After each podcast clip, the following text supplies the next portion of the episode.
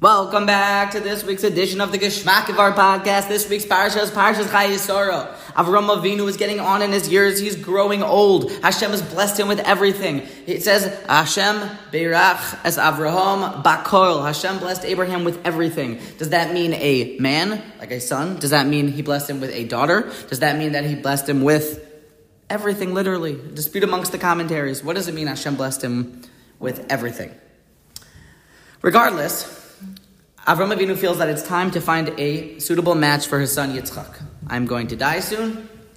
We need to find someone for Yitzchak to marry, and no one here is a suitable match. The first shidduch crisis, and definitely the first shidduch inquiry phone call or shidduch eventual shidduch date.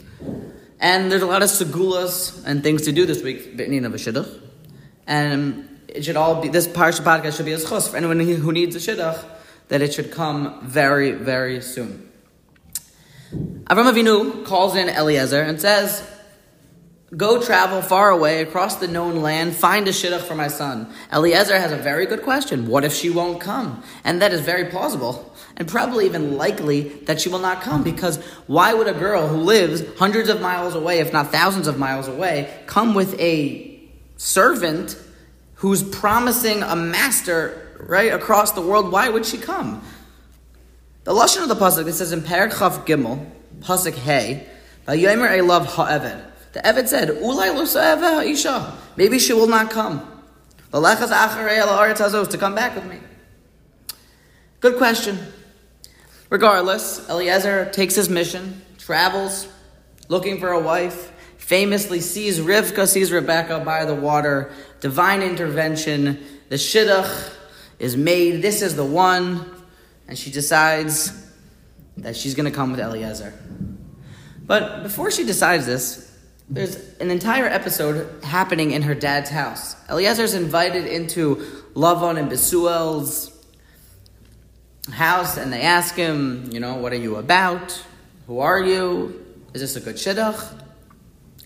And Eliezer goes on and on, saying the entire story. It's very interesting. I implore you to look at it describing why he's there. It's literally verbatim and verse by verse a quote of a chapter earlier. For well, my master's Avram, and now I'm here, and then I saw Rivka, and then Rivka looked like this, and then I gave her this, and now I'm here. It's very interesting. Especially, we know that we know Rabbi Akiva was able to darshan every single letter of a crown of a letter of a nakuda of a vowel in the Torah, and here we have endless psukim that seem superfluous. But there's one difference. One difference between the first time this story is relayed and the second time. And that's the word ulai. When Avram Avinu told Eliezer, go to the land to find a shidduch for my son, and Eliezer responded, but ulai, maybe she will not come back. Later on, when Eliezer is describing to Lavan and Besuel, what happened? The pasuk says Eli forgets or it does not forget. It ditches the vav. What happened to the vav? Says Rashi. Eliezer had a son himself. I'm sorry, had a daughter himself. And Eliezer has an ulterior motive. Eliezer, when he said to Avram the first time, or the only time, what happens if the girl will not agree to come back with me? Although it seemed like an innocent question, and he meant it as an innocent question, he really meant not ulai, like maybe, rather eli for me, or to me. What Eliezer was asking, Avram understood, was do you really want the girl to come back? Do you really want to do this job? Or is there an element here of that you're okay with not finding a shidduch so that ultimately, ultimately your daughter can marry my son?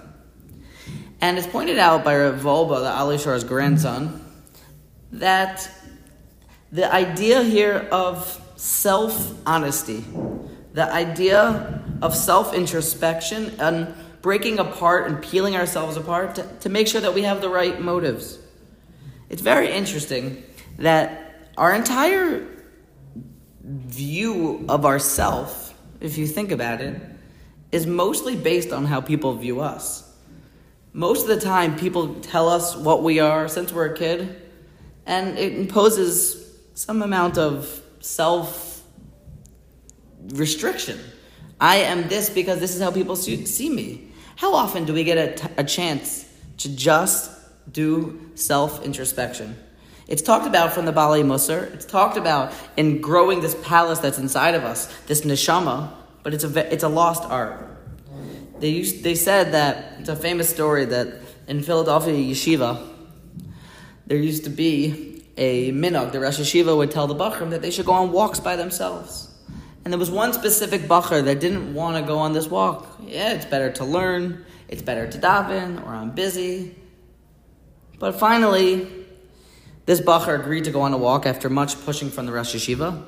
And a couple minutes later, this Bachar runs back in and says, I was on a walk by myself, but I met a stranger. And it's because he finally had time to tune out everything and think about himself.